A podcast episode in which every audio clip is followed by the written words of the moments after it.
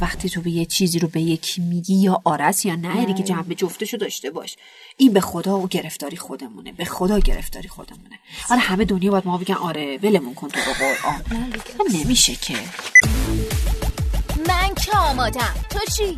تو هم آماده ای؟ منم آمادم دوست عزیزی که به ما گوش میدی تو چی؟ تو هم آماده ای؟ آماده ای که کیفیت زندگیت رو ببری بالا چون دیگه وقتشه وقتشه که آماده بشیم برای شادی یک رابطه خوب صمیمیت و البته سرمایه و داراییتون که بهترین دارایی چیه؟ شادابی و سلامتی جسم و روان آدم پس اگه آماده ای تا بیشتر و بیشتر از اینا بدونی و با شریک زندگیت یه رابطه خوب داشته باشی؟ رابطه خوب. و شادتر زندگی کنی؟ اگه آماده ای تا هر لحظه از زندگیت رو مزه مزه کنی؟ پس وقتشه که روی مبل قرمز بشینی و به کارشناسای برنامه خوب گوش بدی. به همراه میزبانانتون اکرم عبدی و الیاس گرجی. سلام و هزاران درود. خدمت یکایک شما عزیزان هر که و در هر کجا که هستید و مبل قرمز رو میشنوید. سلام عرض می کنم اکرم عبدی هستم. به همراه همکار بسیار عزیزم الیاس گرجی. خواهش می‌کنم. شما این فصل خیلی من لطف داری. بله. چه نقشه کشید حالا بهت میگم.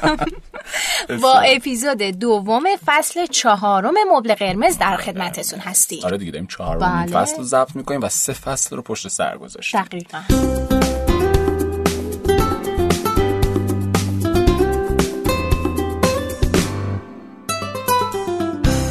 ما امروز هم با یه اپیزود دیگه با یک موضوع دیگه اومدیم در خدمت شما ایم تحت عنوان اعتیاد جنسی که سرکار خانم هانیه جعفری باز هم قبول زحمت کردن و ما مفتخریم از اینکه ایشون رو در کنار خودمون داریم. خیلی خوش اومدین خانم جعفر خیلی ممنون. مرسی. درود به همه و ممنون که همراه ما هستین.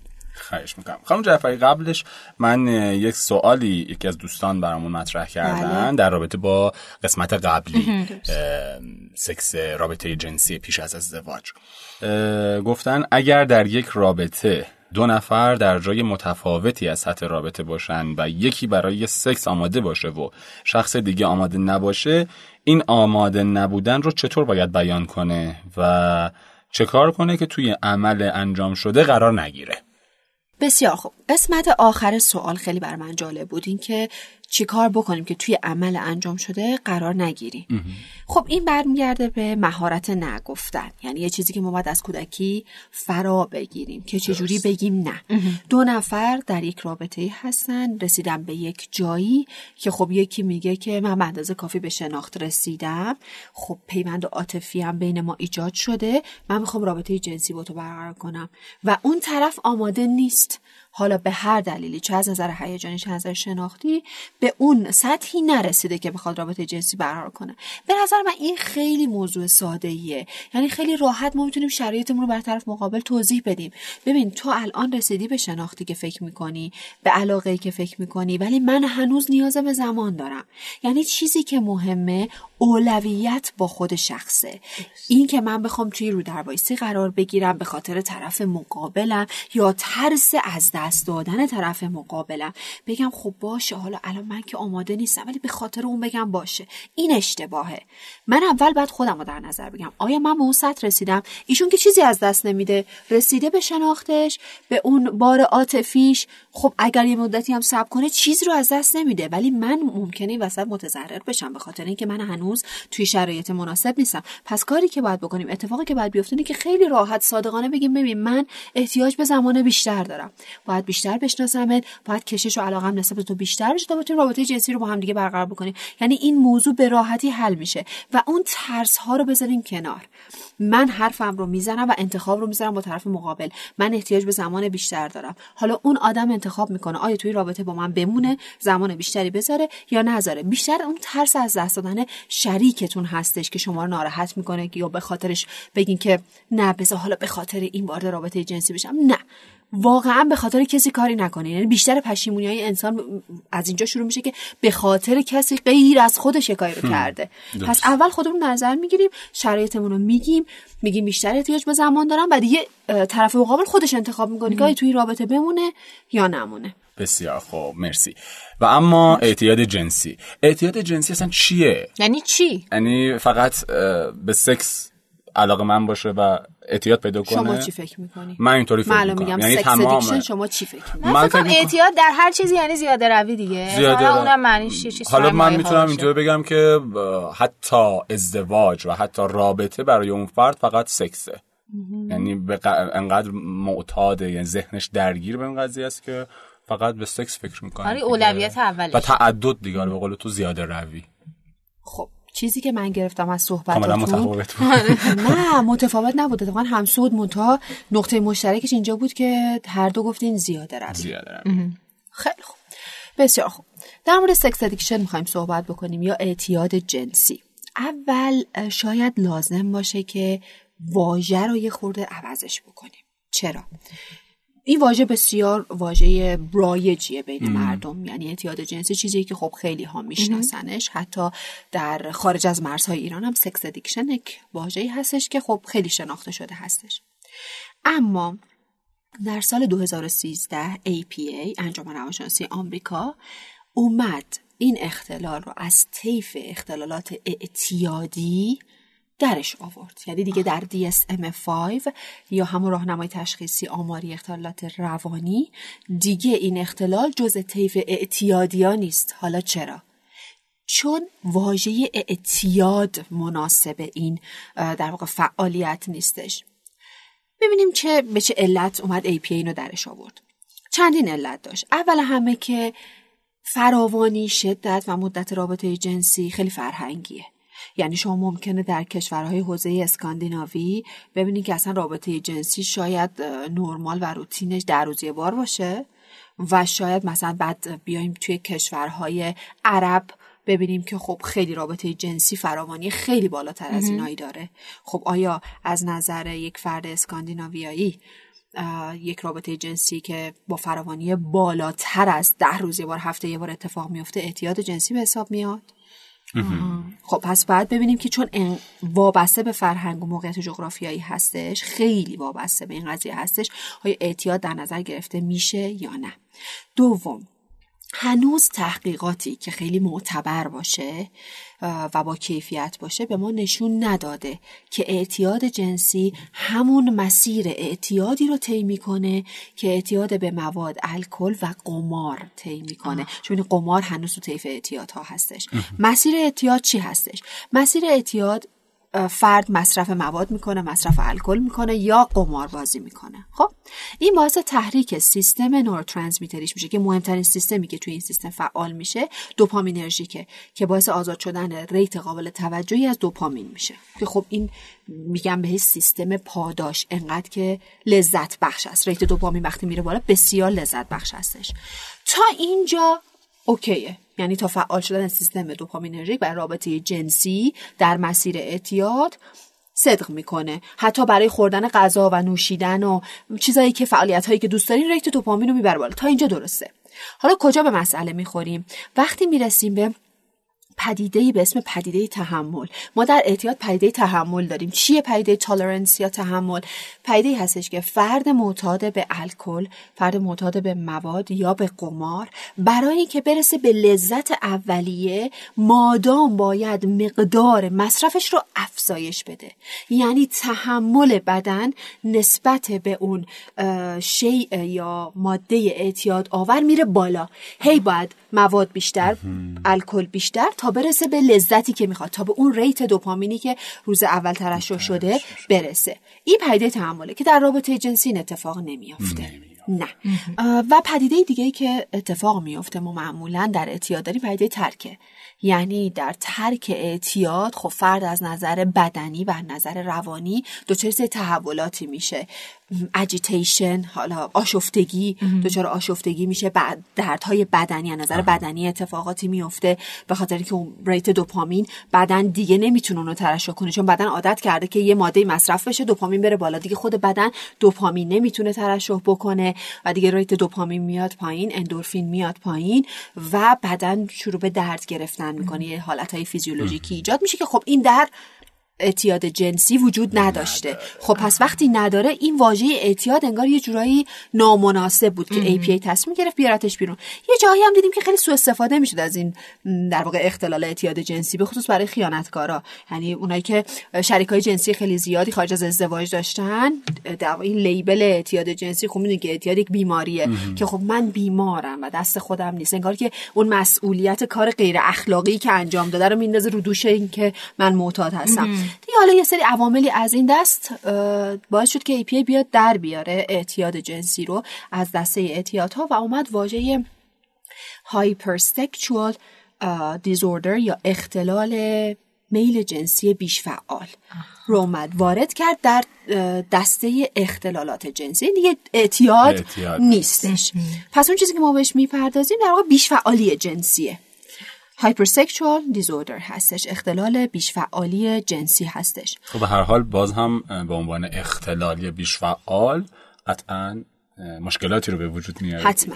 حالا کی مشکلاتی رو به وجود میاره؟ ما می‌خوایم ببینیم که یک فرد چه معیارهایی رو باید در نظر بگیره که ببینه آیا بیشفعال جنسی هست یا نیست.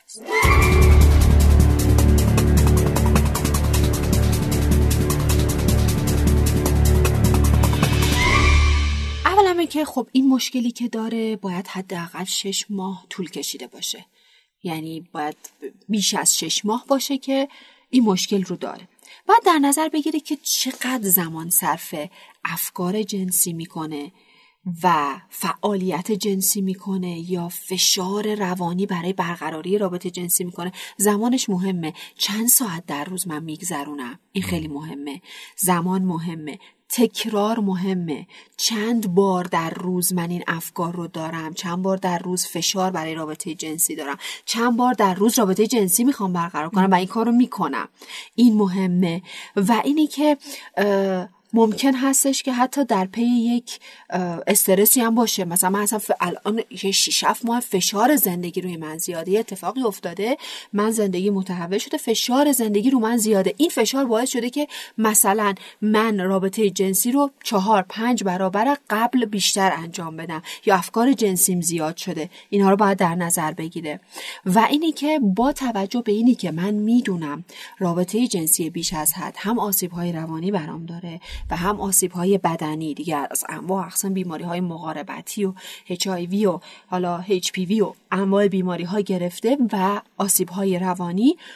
باز هم دوست دارم که رابطه جنسی داشته باشم و واقعا ناموفقم در کنترل کردنش. اگه به اینجا رسیدیم که من ناموفقم و این ویژگی ها رو دارم اون موقع هستش که احتیاج به درمان و کمک هستش.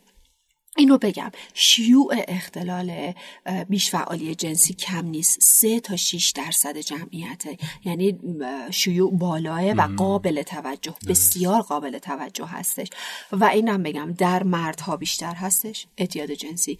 یا حالا بهتره با هم واژه‌ای که در DSM اومده بیش فعالی جنسی در مردها بیشتر هستش. یه تحقیقی صورت گرفته بود یادم نیست در چه سالی اگه اشتباه نکنم سال 2014 که از افرادی که دچار اختلال بیش فعالی جنسی بودن مرد و زنها رو جدا کردن و یه میانگینی گرفتن از شرکای جنسیشون در یک سال گذشته. تعداد میانگین تعداد شرکای جنسی مردها و زنهایی که اختلال بیش فعالی جنسی داشتن در یک سال گذشته. مردها میانگینشون 59 و 3 دهم و زنها 8 بوده.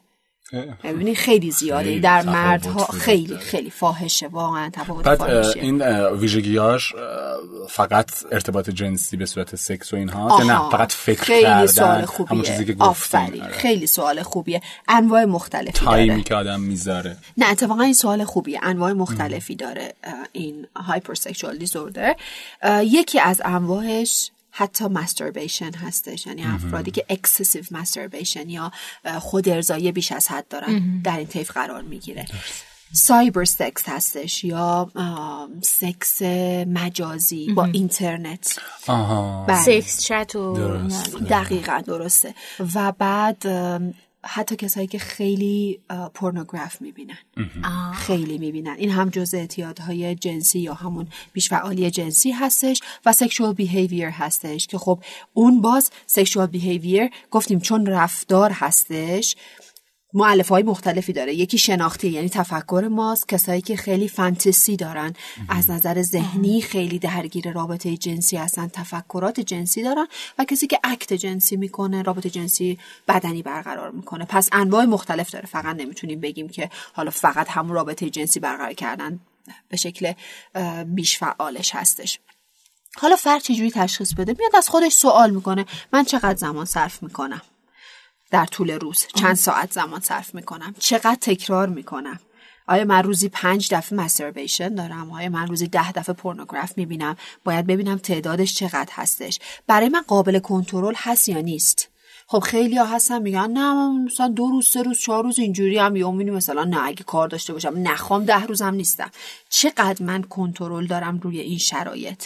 و از همه مهمتر سه ویژگی که تو همه مشکلات روانشناختی و اختلالات باید در نظر بگیریم. یک آیا این مسئله که من دارم برای خودم و اطرافیانم ناراحتی ایجاد کرده؟ در روابط من با اعضای خانوادم مشکل ایجاد کرده.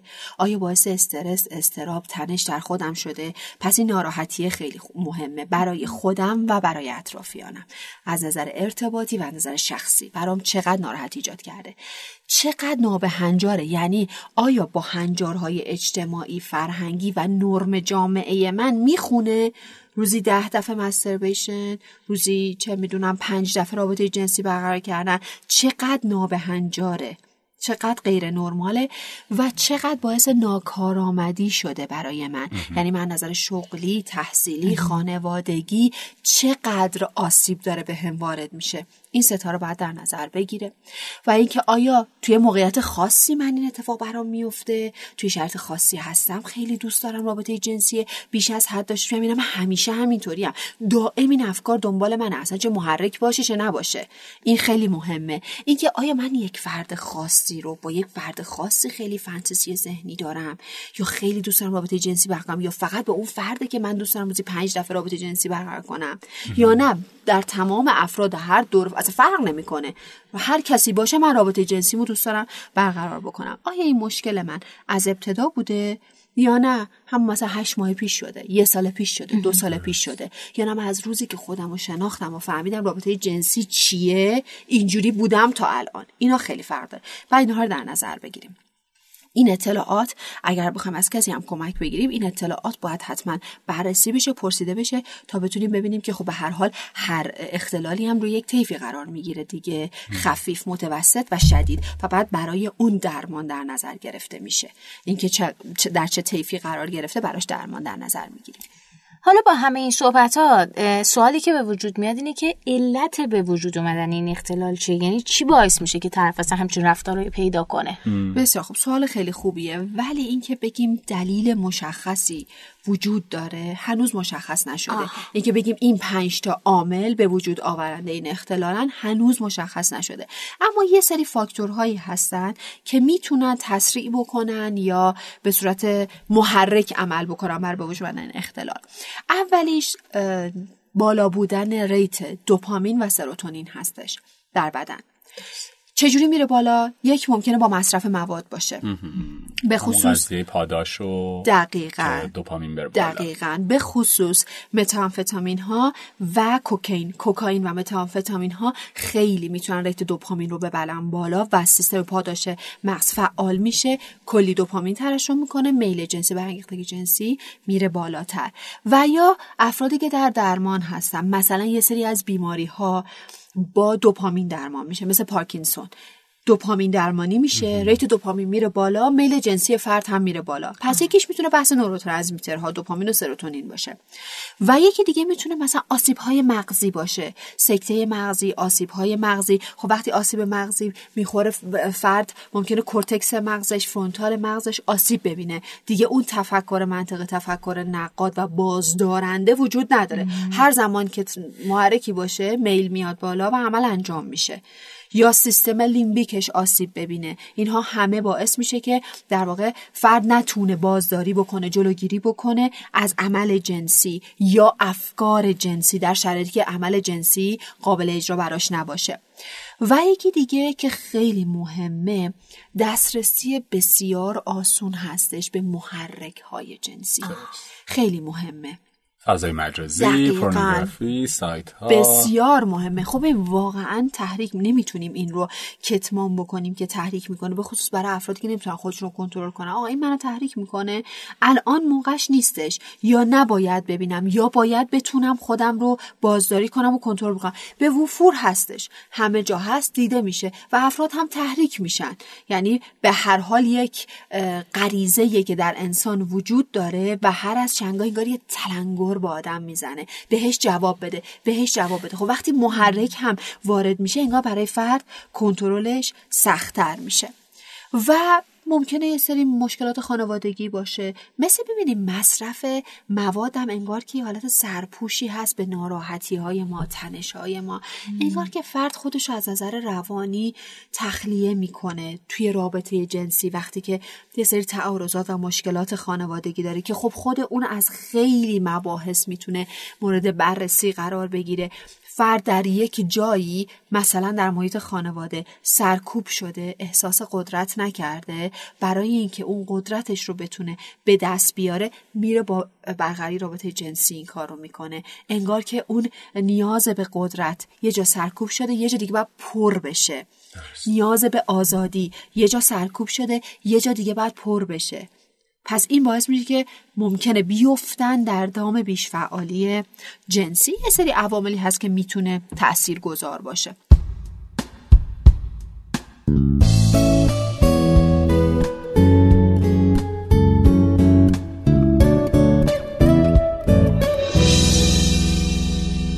خب حالا سوالی که برای من پیش میاد اینه که شما فرمودین که عوامل یا مثلا مسائلی که باعث میشن این قضیه به وجود بیاد و خیلی نمیشه دقیقا گفت که مثلا چیه چیه چیه. ولی همین چندتایی هم که شما نام بردین به غیر از قضیه اعتیاد به الکل و مواد و این داستانا م، یه سری چیزای دیگهش اصلا دست خود فرد نیست. یعنی به نظر من آیا کنترلی داره رو ماجرا. یعنی حالا مثلا مواد رو میگیم اوکی طرفی که اعتیاد داره می‌تونه اعتیادش رو ترک کنه این قضیه فروکش کنه. ولی خب اون بقیه مشکلاتی که داره مثلا کسی که مشکل مغزی داره یا اینکه یه همچین مسائلی که آها. درونیه اون اون چیکار کنه؟ درسته. بسیار خوب. ببین اول همه که اینکه تکانه ای وجود داره حالا با مصرف مواد هستش یا کسی که تحت درمانه یا آسیب مغزی داره اینها درسته. ببین تکانه هست. اولا که اگه آسیب مغزی دیده باشه که خب باید دارو درمانی بشه. این به هر حال تا یه جایش میاد تحت کنترل خودش دیگه. من حداقل به این هوشیاری می‌رسم به این آگاهی می‌رسم که رفتارای من بیش فعالانه است. یعنی رفتار من نرمال نیست. تا این حد که متوجه میشم. خب حالا میرم برای کمک. بعد کمک دریافت کنم دیگه. وقتی آسیب مغزی دارم یا وقتی که در تحت درمان حالا بیماری های دیگه ای هستم و اینها باعث میشه که تکانه من بسیار قوی باشه و گاهی غیر قابل کنترل شده بشه با دارو کنترلش قطعا هم میشه. پس من واسه درمان میرم. پس تا اینجاش هم تحت کنترل خودمه. این که من برم واسه درمان یا نه بگم که دست من نیستش که خب همه رو آسی کنم که دست من نیست. خودم رو آسیب بزنم که دست من نیست. پس دست خودمونه. در مورد آدم های دیگه هم اصلا از مصرف مواد بگذریم. خیلی ها میگن که با ما خیلی میل جنسی داریم خیلی برانگیختگی داریم. یعنی دائم یه چیزی از درون ما مثل تکانه داره به ما تلنگر می‌زنه رابطه جنسی برقرار کن. خب تا اینجاش درسته ولی خب افراد دو دسته میشن. یا می‌زنن تو سر تکانه که الان جاش نیست موقعیتش نیست زمان و مکان مناسب نیست یا نه بهش پاسخ میدن در نظر گرفتن فراوانی این کار مکان زمان شرایطش مناسب بودن یا نبودن. یک در واقع نظریه ای رو بنکرافت در سال 2009 اومد گفت که دوال کنترل مدل هستش مدل کنترل دوگانه. که اومد گفتش که افراد دو دسته هستن. افرادی که می‌تونن کنترل بکنن تکانه های خودشون به خصوص تکانه جنسی رو و افرادی که نمی‌تونن. یعنی problematic individuals و non-problematic individuals. افرادی که نمی‌تونن در واقع کنترل بکنن در این دوال کنترل مدل مشکل دارن. حالا دوال دوگانه بودنش چرا؟ ما دو تا سیستم داریم در مغزمون که فعالیت می‌کنه. یکی سیستم فعالساز جنسی هستش و یکی سیستم بازدارنده جنسی. در افرادی که مشکل بیشفعالی جنسی ندارند سیستم بازدارنده جنسی بیشتر فعالیت می‌کنه نسبت به سیستم فعال ساز جنسی. همون که گفتم می‌زنه تو سر تکانش.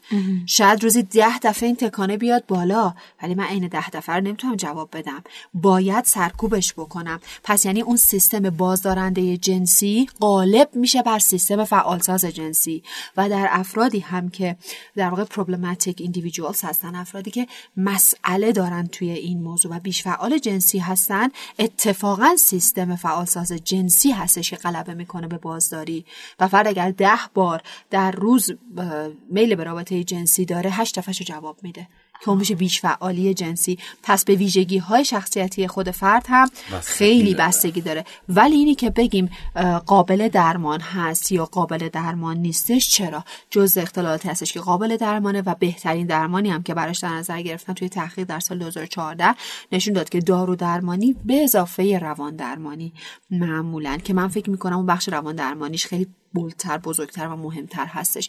می‌تونه به این افراد کمک بکنه. حالا یه چیزی عواملی که فرمودین حالا فاکتور بودن بیشتر همون چیزی که الانم بهش پرداختیم. خب اگر کسی باشه که هیچ کدوم از اینا رو نداشته باشه چی؟ باز هم می‌تونه بیش فعال باشه یعنی نه مصرف مواد نه آسیب مغزی نه هیچ کدوم ولی بازم بیش فعاله. درسته بیش فعاله. یعنی یک فرد نرمال همینطور که الان گفتم توی همین جوال کنترل مادا فردی هستش که بازداریش خیلی خوب کار نمی‌کنه. یعنی فعالساز جنسیش هستش که خیلی بیشتر داره غلبه می‌کنه به بازداری جنسی. نه می‌تونه پس به صورت کلی اون بازدارندگی جنسی است که تعیین کننده است کی بیش فعاله کی درسته. اصلا بذارید ما بهتون بگم خیلی درصد کمی از اختلالات روانی هستن که بیس در واقع نوروترانسمیتری دارن یعنی آسیب مغزی یا نوروترانسمیتری. شاید دو تا نهایت بگیم پنج درصد. در 95 درصد مواقع یعنی مشکل مشکلات رفتاری هستش اون قسمتی که با دارو درمان میشه خیلی درصدش پایینه بیشتر رفتاریه بیش فعالی جنسی یا اعتیاد جنسی می‌تونه جایگزینه یک اعتیاد یک نوع دیگه از بیش فعالی باشه چون من یک فردی رو میشناختم که معتاد بوده درسته. ترک کرده و بعد از چند سال الان یه جورایی به سکس یا اعتیاد جنسی پیدا, پیدا آره. درسته می‌تونه. می‌تونه رفتارهای اعتیادی می‌تونه انتقال پیدا کنه. از یک شکل اعتیاد به شکل دیگه اعتیاد می‌تونه درسته, درسته. خب خانم جعفری مطلب دیگه نیست؟ اگر سوالی هستش من در خدمت خب پس من تا به اینجا فکر می‌کنم که اینطوری فهمیدم اگر اشتباهی که اصلاح کنیم منو. فکر کردن زیاد به مسائل جنسی. یا داشتن فعالیت های زیاد جنسی مثلا خود ارزایی یا حتی رابطه جنسی به صورت سکس وقتی خارج میشن از اون نرم خودشون و به تعدد شکل می‌گیرن. این میشه یک نوع بیش فعالی جنسی. دقیقا. ولی حالا اینی که میگین یه نفر هستش میگه که مثلا من تعداد بسیار بالایی مستربیشن در روز دارم و خیلی راضیم و خیلی هم حالمو خوب می‌کنه. خب پس این آدم تکلیفش چی میشه؟ اول همه کسی میاد برای کمک گرفتن که گفتیم ناراحتی براش این قضیه ایجاد کرده باشه. آقا من ناراحتم از این قضیه. یا اطرافیان من ناراحتن یا داره آسیب به کارم می‌زنه به تحصیلم می‌زنه به روابط خانوادگی می‌زنه. تمام این مسائل ما در نظر بگیریم. اگر یک نفر حالش خوبه با کاری که می‌کنه که اصلا پیش ما نمیاد. یعنی خب حالش خوبه داره کارش انجام میده. ولی کسی پیش ما میاد که میگه آقا من خسته شدم. مدت هاست این شرایط رو دارم. داره به من آسیب می‌زنه. به بدنه خانوادم شغلم تحصیلم. ناراحتی برای من ایجاد کرده. استراب دارم استرس دارم تنش دارم. همش احساس می‌کنم یه کاری باید انجام بدم که نکردم. خب اون آدم حالش بده. واسه کسی میشه کاری کرد که خودش زده شده از یه قضیه حالش بده و احساس می‌کنه کنترلش رو از دست داده. و اینکه باید چه کرد. شاید مثلا میگم من می‌خوام واقعا قضیه درست بشه باید چه کنم. من فکر می‌کنم اگر ما آدما می‌خوایم کنترلمون در زندگی به دست بگیریم به خصوص توی این ناحیه. حالا هر رفتار بیش فعال و عادتی که شده ما باید از چیزهای کوچکتر شروع بکنیم. شاید خیلی ها توجه اصلا به این قضیه نکنن که ما چقدر مگه می‌تونیم بر محیطمون کنترل داشته باشیم اثر داشته باشیم. ولی خیلی واقعا کنترل ما زیاده. ما صبح که از خواب بلند میشیم من خب دوست دارم رخت خوابم همیشه تمیز باشه. ولی میگم وقت ندارم. نه این وقت ندارم نیست. تو باید کنترل کنی. تو هم مدیریت کنی. صبح که پا میشی شده سه دقیقه. برای تمیز کردن رخت خوابت وقت بذار. اینجاست که کنترل زندگی دستت میاد. برای دندون مسواک کردنت برای رسیدن به ظاهرت برای دوش گرفتنت برای صبحانه خوب خوردن. چرا من نباید صبحانه خوب بخورم؟ چرا باید هلولکی لقمه تو ماشین بخورم تو ترافیک برسم سر کار؟ که من کنترل ندارم روی زندگیم. پس اگر می‌خوایم کنترل داشته باشیم رو مسائل قوی تر و بزرگتر از چیزهای کوچیک شروع می‌کنیم. من کنترلم رو مسائل کوچکتر زندگیم.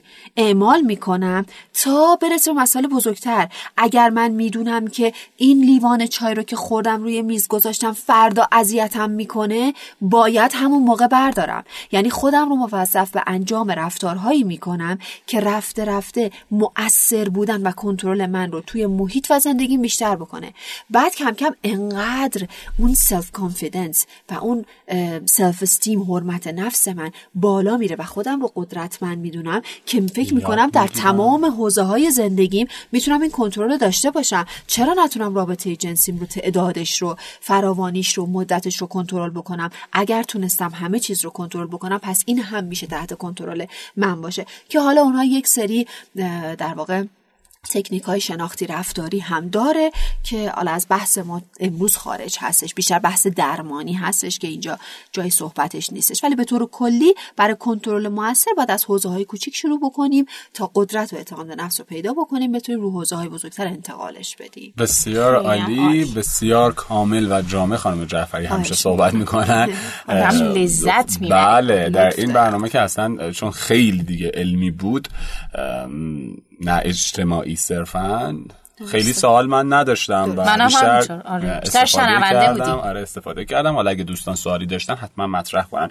فقط یه چیزی که من الان به ذهنم رسید این که پس اون کسی که خوشحال نیست و مراجعه می‌کنه ما بهش میگیم بیش فعال و در صدد درمانش برمیم ولی اون کسی که از فعالیت مکرر جنسی خودش هم خوشحاله اون هم بازم بیش فعال به حساب میاد دیگه. این جمله که گفتی خوب بود ولی اینو نگاه بکنیم. ممکن است یکی بیاد پیش ما بگه من رابطه جنسی مثلا سه بار چهار بار در هفته رابطه جنسی دارم و خیلی از این قضیه ناراحتم.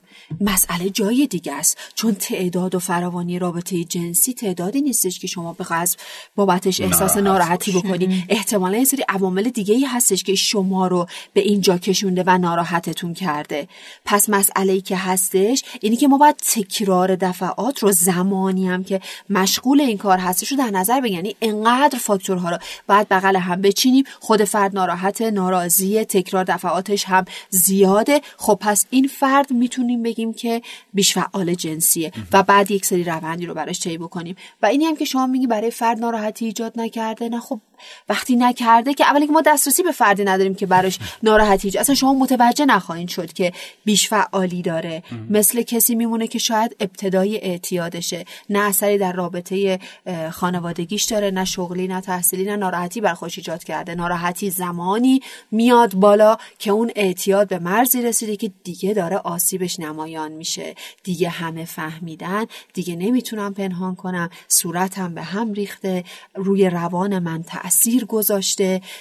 و یه سری مسائلی به وجود اومده از نظر بدنی و روانی برای من که داره زندگیمو مختل می‌کنه. این هم همونه. شاید یه جای الان فرد خوشحال باشه ناراحت هم نباشه ولی یه جایی باعث آسیبش بشه. اونجا هست که مراجعه می‌کنم و معمولا در پی کمک هستن.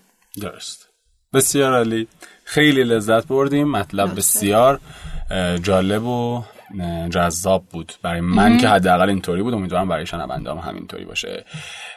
دوستان عزیز مبل قرمزی می‌تونن از طریق تمام اپلیکیشن های پادکست در دنیا ما رو گوش بدن برامون کامنت بذارن نظرات و پیشنهادات خودشون رو به ما ابلاغ کنند تا ما بتونیم ازشون استفاده کنیم. این پایان قسمت دوم از فصل چهارم مبل قرمز بود که تقدیم شما شد. مبل قرمزی ما خیلی دوستتون داریم. تا برنامه دیگه خدا نگهدارتون.